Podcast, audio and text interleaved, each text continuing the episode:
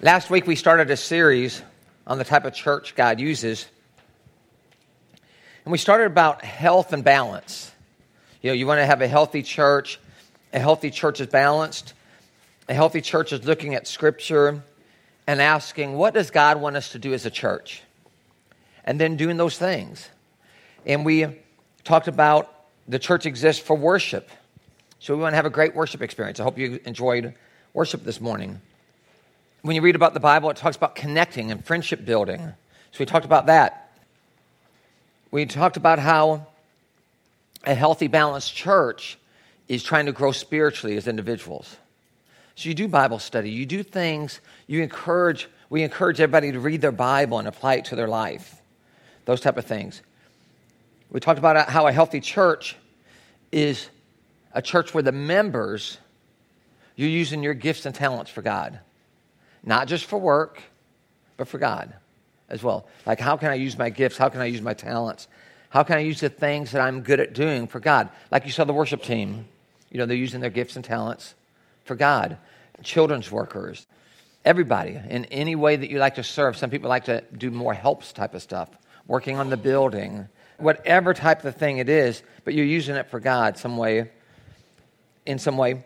And then we said a healthy church draws people to God, not just taking us and helping us to take steps closer to God in our walk, but also evangelism, meaning there's people in the world that don't know the Lord, and we want them to know it. We want them to know Him in a personal way, so we reach out in ways to draw them in. So we talked about that last week about when a church is focusing on these five things, those are the five things that you read about in the Bible that the church is about. So when a church is focusing on these five things, it creates health. But today I want to talk about something else related to this because I still believe a church can focus on those five things and not really be healthy yet. Because there's a, another factor that you see in all healthy churches, and that's people that are not afraid to believe God. People that believe in a big God for big things. God does expect us to have faith. And He wants us to believe in Him for something big. He wants us to trust Him. He wants us to rely on Him. He wants us to try to do something that we know we can't do so that we have to rely on Him. You know, He wants us to shoot for something bigger than what we think we have the ability to do. And not just at church, this is in your regular life. He wants you to believe that your marriage can be better than what it is.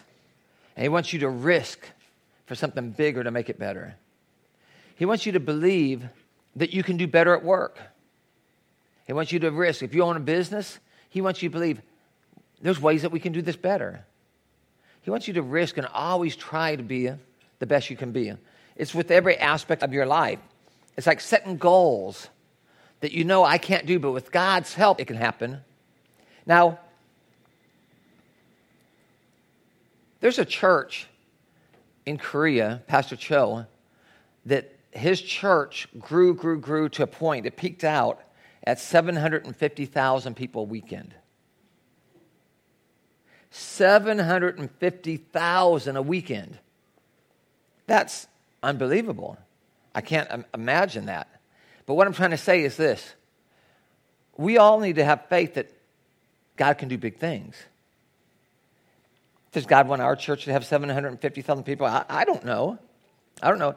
I know that God wants us to reach people for Christ. I know God wants us to love Him with all our heart, soul, mind, and strength. I know that God wants us to love our neighbor as ourselves. I know that God wants us to care about every family in this church.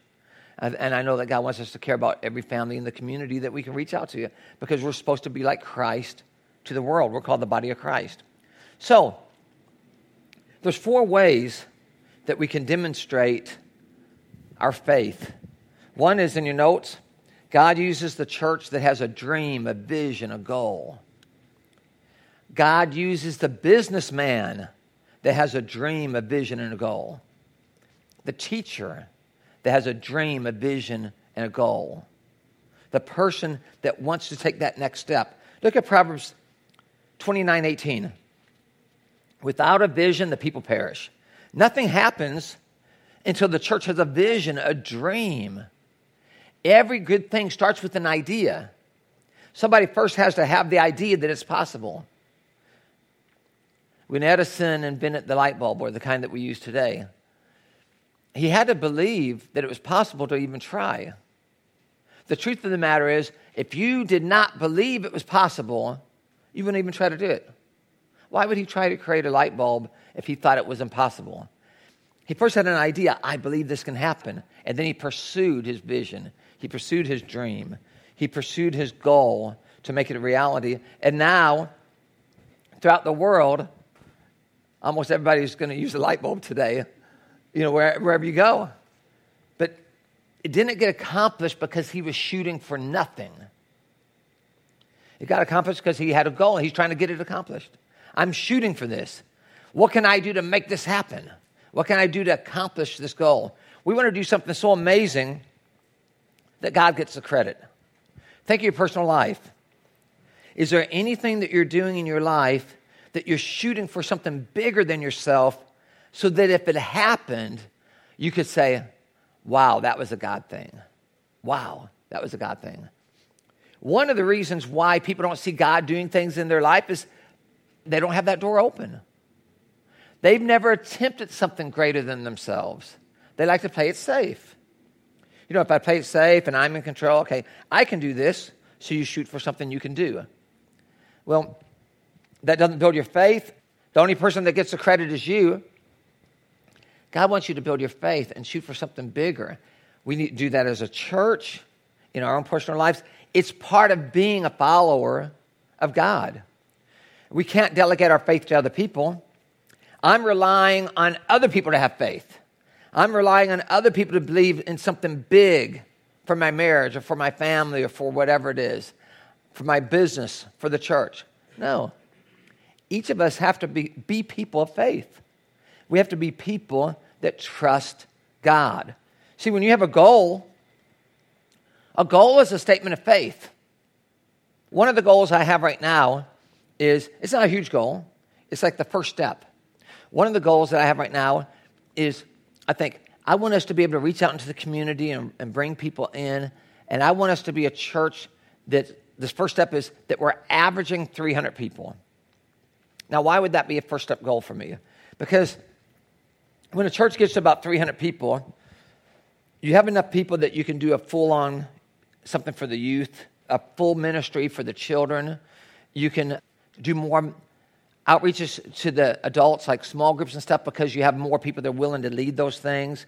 You know, a group of 300 people is enough people that you can actually do all the things that you can imagine that you want a church to do because you have the team to make it happen. Okay? But it's a goal. But to set that goal, you have to believe that God can make it happen. You have to believe it. Because the truth is, if you don't really believe God can do it, you won't set a goal like that. Maybe you set no goals at all. Because you say, Well, I know God, I believe God can do this. And I like the church. I wrote an email to everybody and I said, This last year has been the best year of my whole life as a pastor. It's my favorite year, and we've had some good years. But this last year has been my favorite uh, year. It isn't the year that we've had the most amount of people, but the relationships here are it's the best it's ever been. And I just love this church. But it's easy in a situation like that to say, so my goal is to keep things like this. But no, because that's something we already know how to do. We're doing it. That means that I'm not putting any faith into God for something like bigger. You always want to be believing in God for something bigger than what you're seeing right now. So, bigger in a variety of ways. It could be numerical. It could be like more people studying the Bible and reading the Bible on their own. You know, you can you have a variety of different types of goals for different reasons. So, goals are statements of faith. And you set a goal and you're saying, I believe that God can make this happen. And you want to set a goal beyond what you think you can do. If I can do this, I think God can do that. Now, obviously, you know that God can do way more than any goal that you're setting. to Ephesians 3:20. It says, God is able to do far more than we would ever dare to ask or even dream of, infinitely beyond our highest prayers, desires, thoughts, or hopes. So we know that God can do more than I could even dream of. And come on, we can have some big dreams. I can dream of us having a church of 750,000 people. I mean, that's something because it's already happened. I know it can, I know it's possible for something like that to happen somewhere eh, because it's happened somewhere. You can have that dream. You can, and even with that, it says God can do more than that. So obviously, God can do things that you could never even imagine. But what I'm trying to say to you is this for your sake, you need steps. You need steps. If you're running a business, you look at where your business is, and you have a dream like, you know what? I believe God can take us this next step. And you work hard to get there. Then you think, wow, it happened. Thank you, God. Now that we're here, I think God can get us here. And then you work hard and you do it, and it's step by step by step. It's like, how did the ant eat the elephant? One bite at a time, right? It didn't happen all at once. It can't. Proverbs 11 27. This is what God says in His Word. If your goals are good, you will be respected. If your goals are good, you will be respected. I know for sure, since it's in the Bible, God respects it. If you have good goals, God respects that. If you're saying, I have this type of goal for my family, how about for your finances? Have goals for your finances. Maybe you're living somewhere you don't want to live, but that's where you are now. But you have a goal to move to this other place, to a nicer place, to a nicer home, whatever it would be. But you have goals, and you have dreams, and you believe God for it, and then you attempt it. It makes no difference what kind of goal you have for your life, for your business, if you're not going to try to do it. Then why bother? You have to attempt it. You're going for it. Why not believe in God for something good and better in some area of your life? Maybe it's a physical goal. I want to lose this much weight. Or I want to start exercising and be able to lift this much weight. Or whatever. Be having goals, a health goal. It doesn't matter where it is, but you want to have goals in your life that's stretching you. I've asked people to do this a lot. Ask yourself if you were guaranteed success, it's a guarantee. Okay, you're going to have success. So you're asking yourself, if you were promised that you are guaranteed to have success based on your gifts and talents, you think of what your gifts and talents are, based on your gifts and talents, what would you attempt? If you're guaranteed success, like if God were to say, I promise you you're going to be successful, based on your gifts and talents, what would you attempt? What would you attempt? Well, the answer to that is probably what you should be attempting. Because based on your gifts and talents, I think God wants to help you succeed. So take steps of faith and say, based on my gifts and talents, if I was guaranteed success, I would try to do this. Then start trying to do that. That's a good way to understand what God wants you to do with your life. Here's where the problem comes in. Here's the mistakes. Most people, our goals are too low. And we think we're going to get there really fast. Okay? It never happens fast. I look at it like uh, in the plant life, the mushroom's goal is to be a mushroom, right? And it takes, what, six hours for a mushroom to come from nothing to a mushroom? Just six hours. You can go to bed at night, get up in the morning, there's a mushroom in your yard because it only takes six hours. But if your goal is to be an oak tree, you know it takes 100 years basically to build a really solid, huge oak tree. And it's like, what kind of life do you want? What kind of life? What are you shooting for? If your goal is something that you can do in six hours, then why bother making it a goal? Don't waste your time. Just get out there and do it. Don't write it down. But if you want to be an oak tree, okay, there's some things that, wow, to have success, that could take 100 years. It could outlive me. If you run a business, I think it's good to have goals that will outlive you. You have the step that you're going to take. This is what we're focusing now. But you have a goal that would outlive you. That for this to happen, I'll be dead and gone before that ever happens. But I'm getting us in that direction because I'm shooting for something big.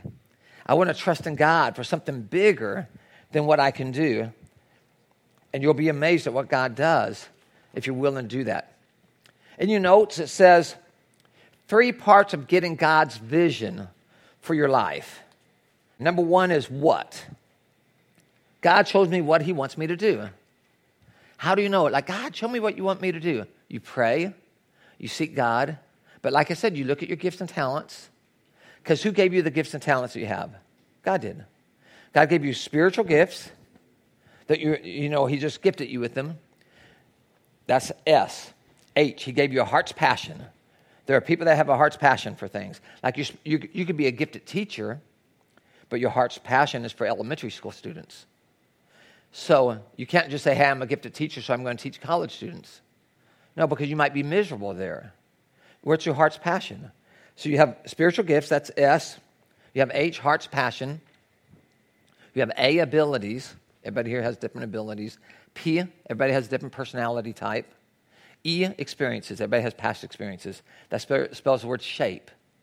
Everybody in this room is shaped to do something for God. God gave you all those things. So, what you do is you look at your shape. How am I wired? How am I gifted? You think, what does God want me to do? If you really seek that in prayer, you'll know. But here's what happens is we discover what God wants us to do, and then so we'll go out and do it, and then it fails. And we're thinking, like, what's wrong? I really believe it's something God wants me to do. Why is it failing? Part of that failure that you're dealing with is it, it brings you to the next thing, which is how. You can know what God wants you to do and not know how to do it. And how is learned. You can learn somehow through the books that you read. You can learn some through conferences and seminars and talking to people. But probably the number one way that you learn how to do something successfully is through trial and error. You try it and it's not working. So you learn, okay, that didn't work. What are you getting? You're getting an education. See, here's where people make a mistake. They feel like God wants me to do something. They, I know what I should do. I try and it doesn't work out the way I thought it would. So I think, well, apparently God didn't really want me to do it. No, what God didn't want you to do is give up. That's what God didn't want you to do, is give up. Where's your character? What type of person are you? You have a little problem, so you quit? Do you have a problem in your marriage, so you quit? Is that what the type of character I am? Little problem here, so I quit? I have a problem with the boss at work, so I quit? Is that the type of person I am? That matters. That matters. Your character really matters. So, how? So, you're learning how to do it. So, you might know the what. It might take eight years to learn how. It might take 10 years to learn how. The average person that becomes a multimillionaire, or today probably billionaire, they've had a lot of failures from age 20 to 40. But they don't believe it's a failure. They've had a lot of education from ages 20 to 40 where they tried this, it doesn't work. They tried that. They've learned all the things that don't work. They've eliminated it down to something that's successful. The most successful people make a lot of errors. That's how they learn. Here's the difference they don't give up. They don't, they don't think of it as a failure. They think of it as, wow, I'm learning. Let me, let me learn more. Okay, that didn't work. Let me learn more. And then you can know the what and the how, and you attempt things, and sometimes it still doesn't work. So I know what to do. I know what I'm wired to do. I even know how to do it now. Why isn't it working? There's another factor, and that's when. When. Timing is everything. You can be gifted to do something, but timing is everything. I'll just give you just a, just a simple, simple thing that everybody can understand from a pastor's point of view. I know that advertising our church is a good thing. And I know timing is everything. So when I send out a postcard, I know the best time to do that is right before Easter, right? Because I could do a postcard and having a, sending a postcard out could be what I should do, and I can know how to put the right stuff on the postcard, but the when, if I send it out in the middle of summer when half the people are gone doing everything else, it might be what I should do. It might even be how I should do it, but the timing's wrong and it does not work. But you do the same exact thing right before Easter, and people come and check out the church. Because I knew what to do, I knew how to do it. The matter is, you also have to know when. So, the same thing with your life. You have to know when. You can know somebody. I love that person. They love me. We know what we need to do. We need to get married. But there's a timing when. For some people, the wisest thing is we need to get married, but I'm going to get a job because I'm a couple years older than you and get established while you finish your degree. And then afterwards, let's get married. Sometimes the when is very important. You know, the timing. Sometimes it, it could be a good idea, but if the timing's wrong, it might really mess you up. If the timing's right, it can be really good. So it's not that God doesn't want you to do it. You know your gifts and talents. God wants you to do it, but timing does count. So you want to know what am I supposed to do? How do I do it? And when? The number two in your notes God uses a church that's willing to risk failure, a church that's willing to take risk. God will use you in whatever you're doing if you're willing to risk. It takes risk to succeed with things in life. You can't always play it safe. Now, I don't like this. That's one of the things I hate about success. That anybody that reads the Bible and tells you what success is, and you, you listen to people in the world that don't even know the Bible, they'll tell you the same thing about risk. There's always risk involved. You have to be willing to take educated risk. But it's a risk. A lot of times it flops. You know, I don't like this because I want to be able to go for something with no risk. Does not happen, never will. So God uses you if you're willing to risk. When you say, I do for marriage, you're, you're taking a risk. When you decide, we're going to have kids, you're taking a risk. You don't know what's going to happen. Those kids might go crazy. You don't know. Everything is a risk in life. You, you don't know. Here's what happens in Acts 15 26. Here's what it says Men who have risked their lives for the name of our Lord Jesus Christ. Wow. Men who have risked their lives, basically for God, is what it's saying. And I say, do you have goals? Do you have any goal in life that you're willing to risk your life for? Is there anything that you're living for that you're willing to risk your life for? I don't think you're alive if you don't have something that you're willing to die for. There's something that you're not willing to die for. So you have to think of that. What am I living for that's worth dying for? And if you can't think of something that's you're living for that's worth dying for, then you probably need a greater cause. A greater cause in your life. I'm willing to die for my family. I'm willing to die for you guys. But you have to have, you have, to have a cause that's worth dying for. What do you believe in that's worth dying for? You know, courage isn't to say, oh, he has no fear. Do you know what you call somebody that has no fear? A lunatic, right? Because if someone doesn't have any fear, you know, they'll jump out of the car while you're going 70 miles down the road, 70, 70 miles an hour down the road, because they don't have any fear. If they have no fear, they'll jump in the cage of a lion or something. I don't know. But you're a lunatic if you have no fear. You know what it is to have courage? Courage is you have the fear, but in spite of that, you do the right thing anyway. I have the fear. I'm just going to do the right thing anyway. I'm going to fight through it. But I have the fear. I'm scared to death. If you've been in business, you know what this is where you're on the call and you're trying to close a deal. And this is a big money maker for your company. And you're going to get a commission. And you're talking to your client and you're trying to encourage them why they should go with your company and not that other one. And you're trying to sell yourself and you're trying to sell the company. And the whole time your heart's going, because you think, if I blow this, man, this is going to be really bad for our company. And if I make it, this is going to be the best thing. So you're scared to death. But what do you do? On the phone, you don't act like you're scared to death. When you're talking to the client, you don't say, hey, by the way, I'm scared to death. no, you talk with the most confidence that you can, but you're dying inside. And then afterwards, if it works out, you're just so thrilled. And if it doesn't work out, you're, oh, what could I have done different? Courage never means you don't have fear. Courage means that you're going for it in spite of the fear. That's what makes you courageous. If you have no fear, there's nothing courageous about it. I've heard Christians say, when I say Christians, I want to say like people that are missionaries or pastors of churches. I've heard them say things like this God's never called me to be successful, He called me to be faithful. What that usually means is what they're doing is not successful, and they're trying to feel good about themselves. First of all, it's not biblical because God does call you to be successful. Think about the story where Jesus said, he went up to this one guy and gave him five, they called it talents, but it was a, a money thing, five talents of money. And um, the guy worked it. He was a boss. The guy worked it and he uh, invested it and stuff and came back with 10. He gave the other guy two talents of money. The guy worked it, invested it, came back with four. He gave the other guy one talent of money. He was afraid to risk.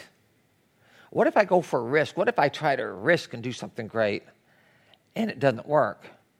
So he just kind of buried the money, waited till the boss came back, and gave it back to the boss. He wasn't unfaithful. He gave the money back. You know what I mean? He wasn't unfaithful. And Jesus said, That guy is a, Jesus, that's a wicked, lazy servant.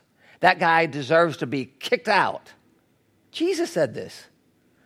Jesus said that. Wicked, lazy servant. Why? What, what made him so wicked? What made him so lazy?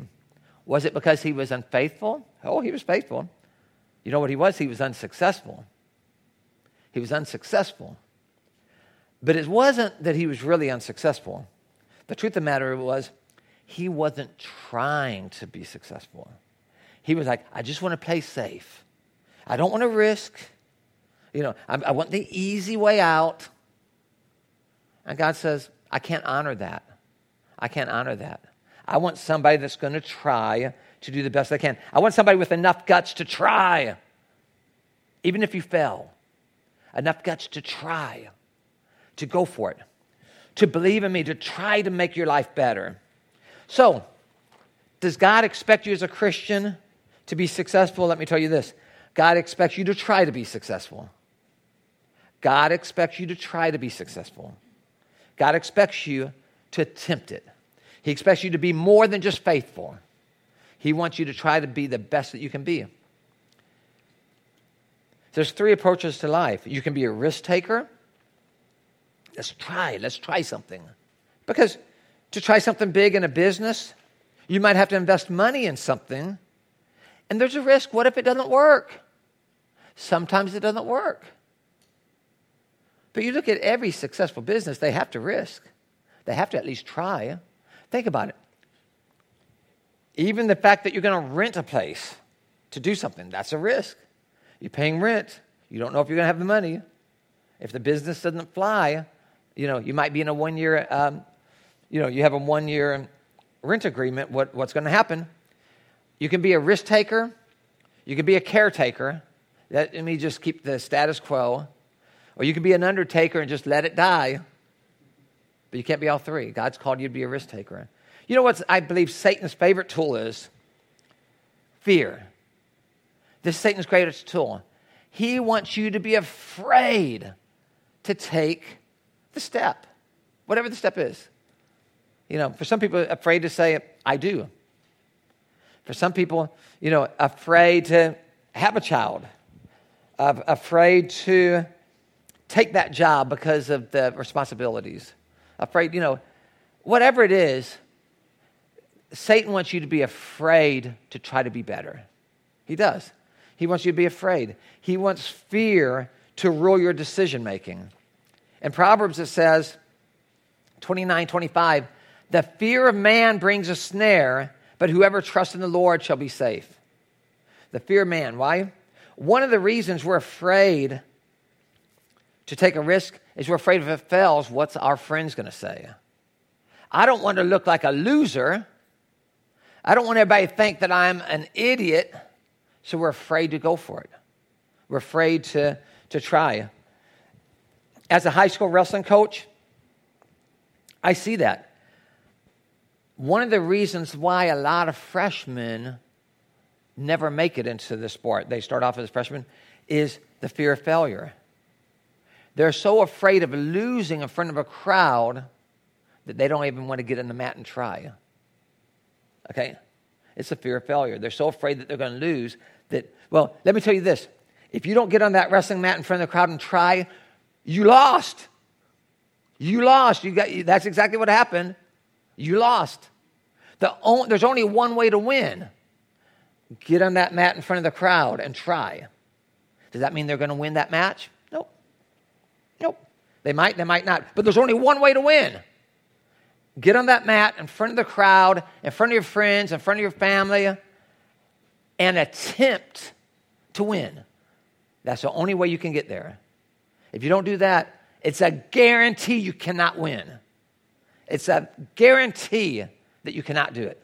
So you have to try. So you can't worry about what people are going to say. General Patton, when he was talking about General Montgomery, the, the general, um, Great Britain's general, he said, he seems more concerned about not losing a battle than winning one. He was really frustrated with what was going on in World War II there. Because some people are more, so afraid of losing, they won't try to win.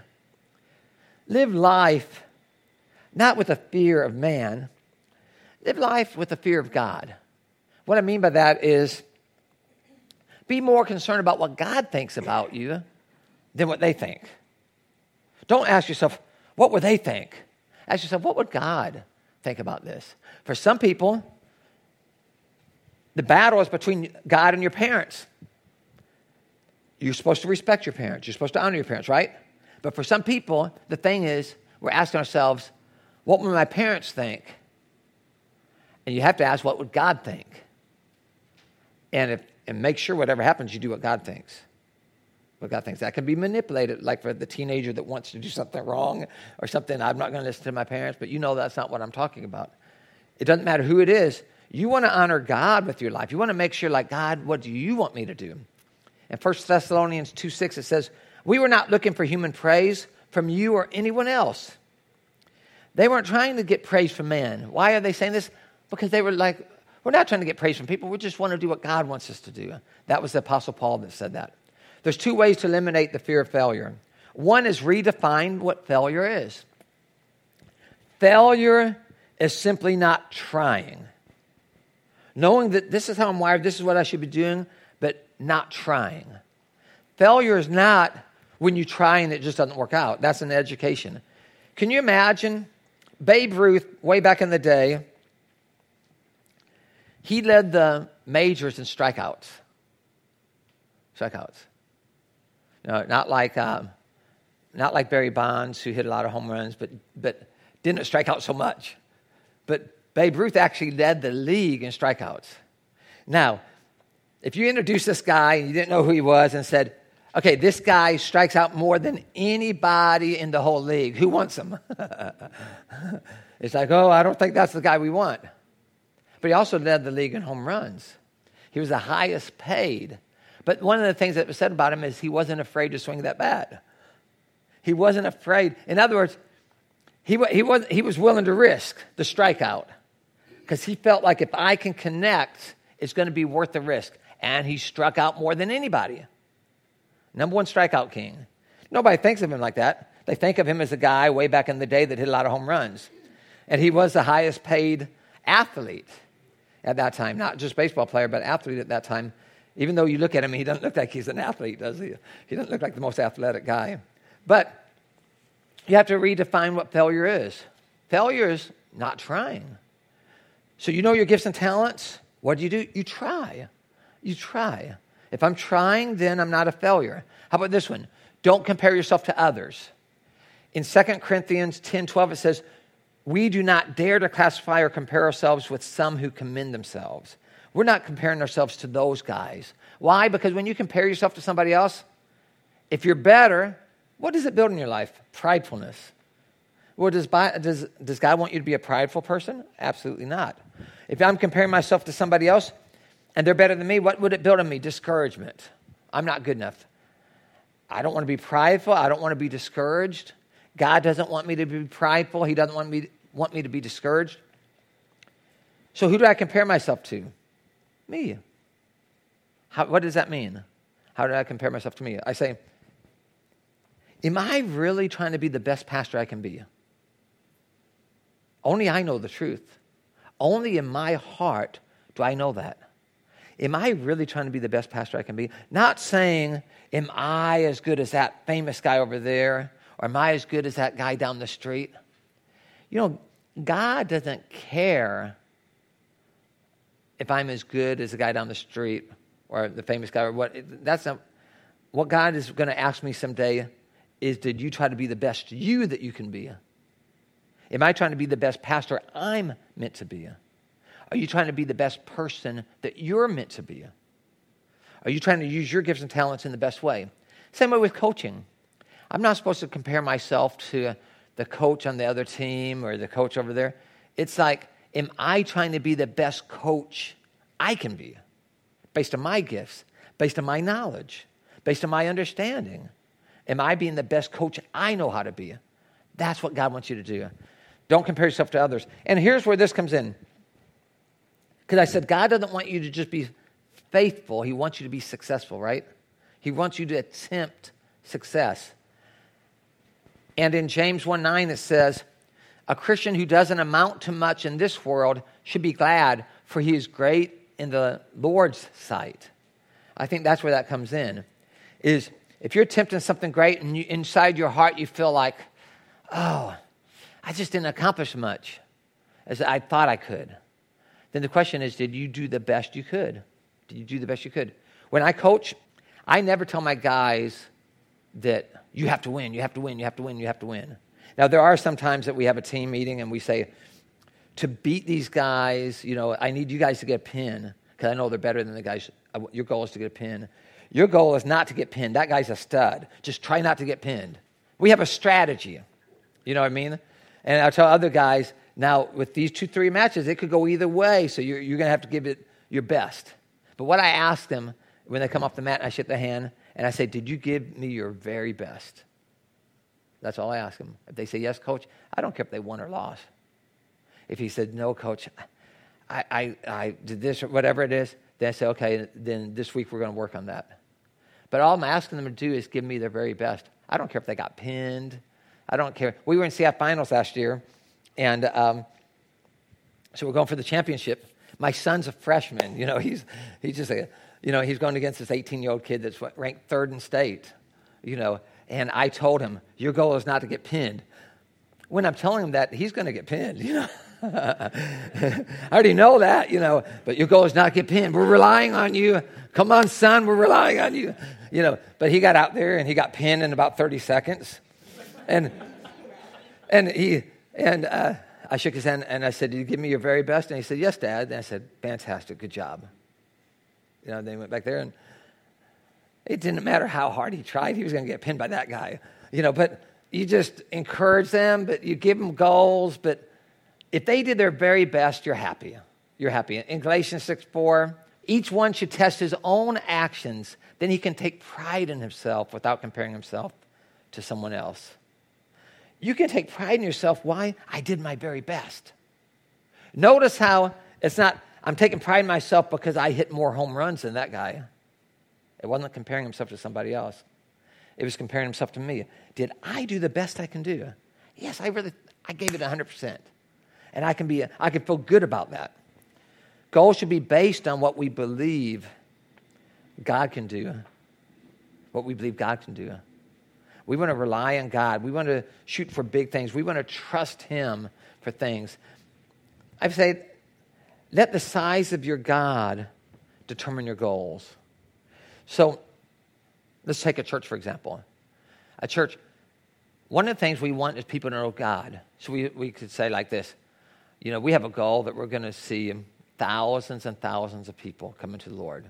You know, thousands and thousands. You really don't know if that's what God's plan is. You know what I mean? You don't know if that's God's plan.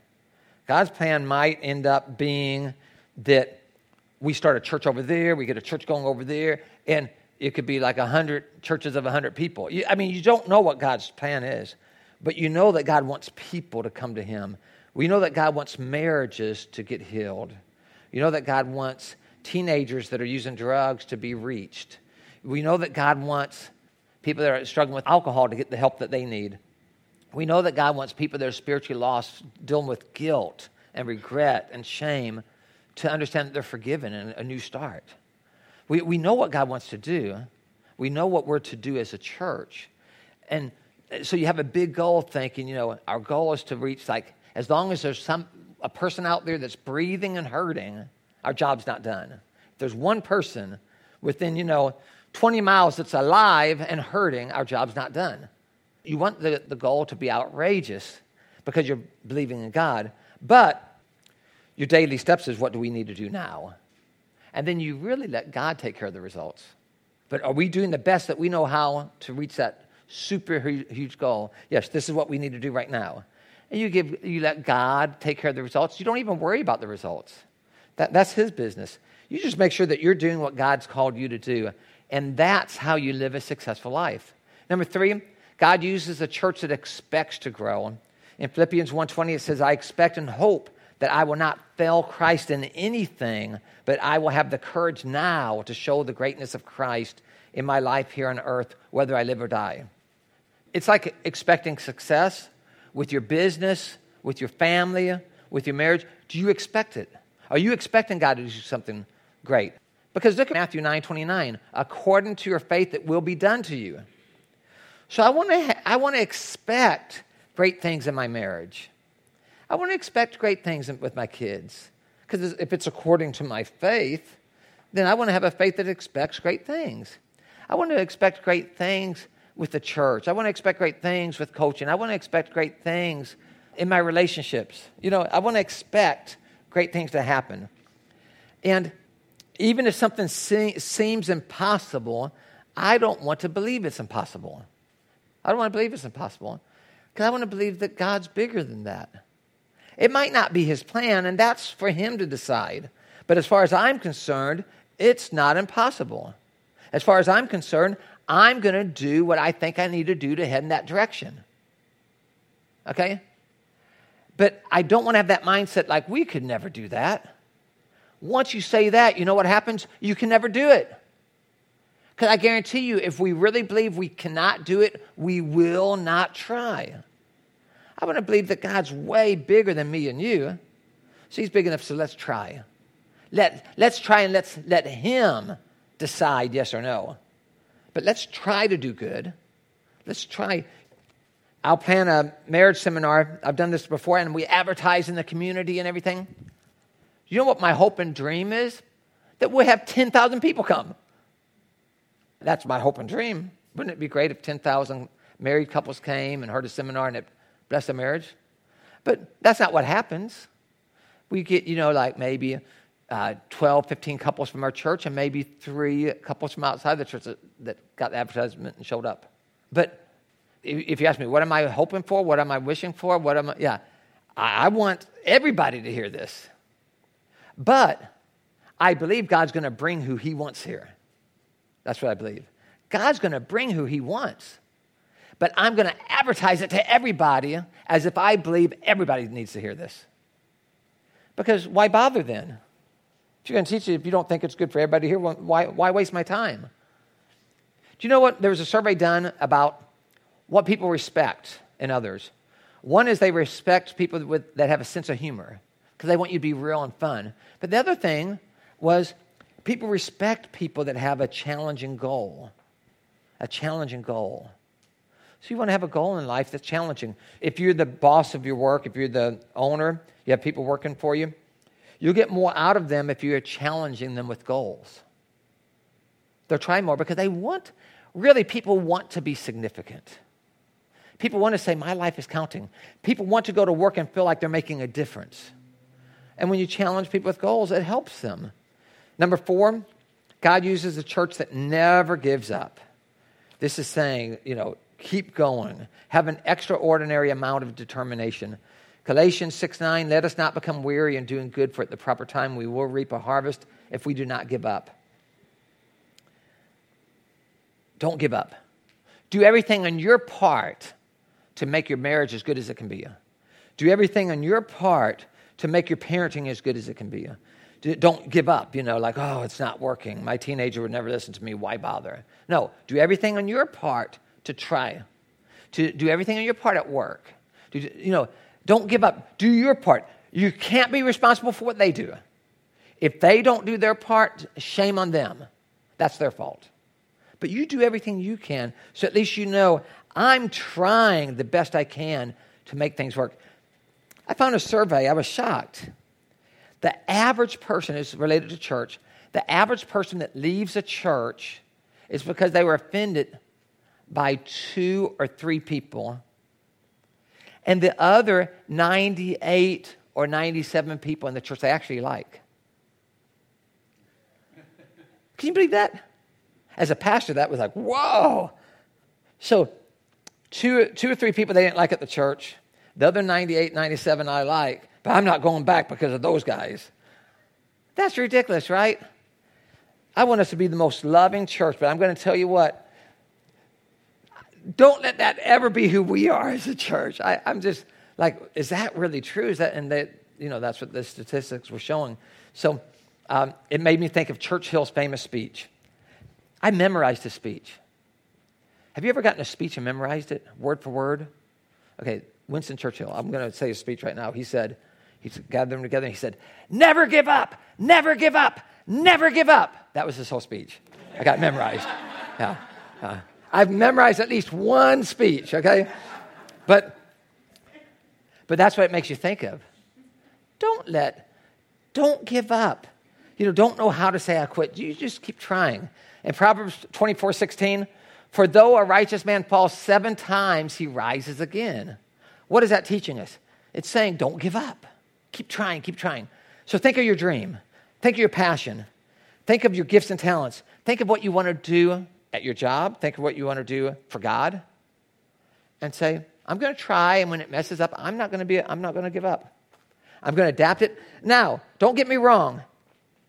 Sometimes you attempt something for God, and later on down the road, as you're learning, you start realizing, I think I'm really more wired for this. I don't think that's giving up. That's just learning more about yourself. You know, so sometimes you're learning more like, oh, I want to do this, and then you learn more about yourself, and I'm really wired like this. Okay, don't feel bad about changing because of you understanding yourself more and more. But feel bad about giving up. Feel bad if you say, well, I feel like God really wanted me to do this, but I just quit because I wasn't having enough success. No, you keep trying. Don't give up. When you believe God for something great, there's five things that will probably happen. One is you'll be criticized. So think, get it in your mind. If I try to do something good, somebody's going to criticize me. And not just people that don't have faith. Do you know who, the, this is so bad, but sometimes the people that you get criticized the most by are Christians. You can never do that. Now, this is supposed to be someone that believes in a big God, because if you're a Christian, you're supposed to believe that God can do great things, right? You're supposed to u- believe that God uses ordinary people like us because in the Bible, you know, those people were really messed up and God used them, and they're our example. So it, it's shocking when it comes from Christians, but I'm just telling you, it could even be a Christian friend that, uh, that criticizes you for trying to do something good. You could never, never do that. The second thing is you have problems that, are, that you can't solve, and all you can do about it is pray. If you're really going for something like, these are my gifts and talents, you're going to get into a problem and, oh, how, and all you can do is pray and wait. Pray and wait. I want to do it, but God, uh, there's this, I, I, there's this barrier. And sometimes, what if you had to pray and wait eight years before God opened up the door? Are you willing not to give up? Because you believe that that's what God wants you to do. Another thing is you're going to make dumb mistakes because here's what happens.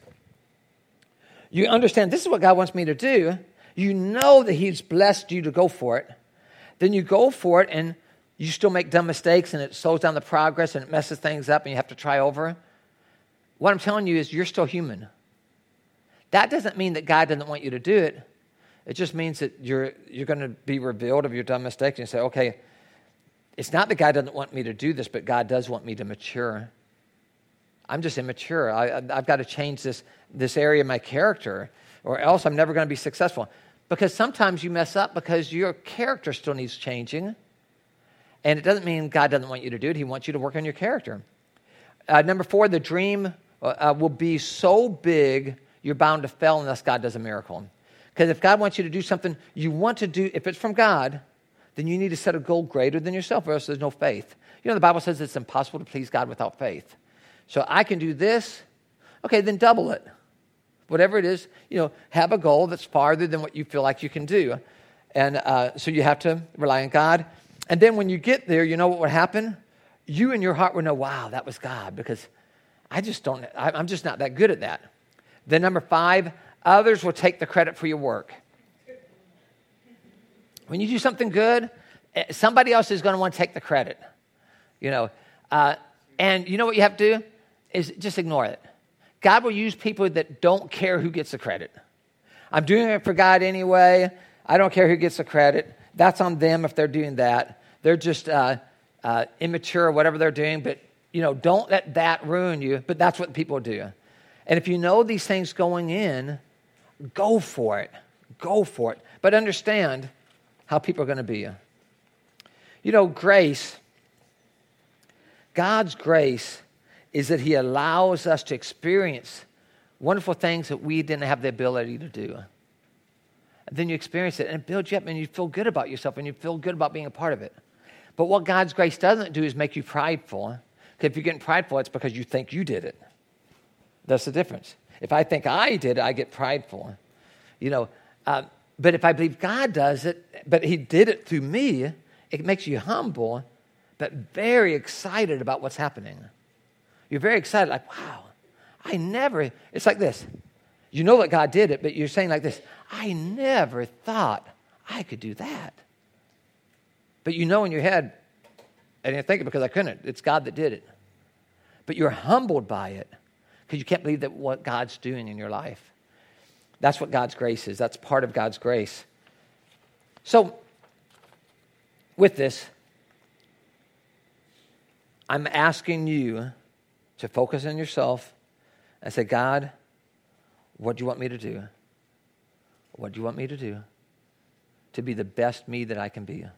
What do you want me to do? And then I want you to be unleashed. You don't need my permission. You don't need my permission to be what God's called you to be. You just say, man, I'm good for this. You might come to me and say, hey, Jimmy, you know, this is something I like to do through the church. Boom. And then I'll help it become a, I'll help my part. I'll do everything my part to try to make that a reality. But be what God's called you to be. Be unleashed to go for it. Let's pray. Lord, we want to believe in a big God for big things. We want to have a heart for people. Help us to reach out and draw people to you. Help us to be a church where people are brought in, they're built up, they're sent out to bring other people in, build them up, send them out to bring other people in, to build them up, send them out. And Lord, that happens when each of us have a dream. When each of us in this room look at our gifts and our talents and how you've wired us, and we say, you know what? I'm going to try to be the person you've called me to be. And we step out in faith and we put our fear aside and we just trust you. And Lord, we're, making a commitment to do that right now. It's in Jesus' name that we pray. Amen.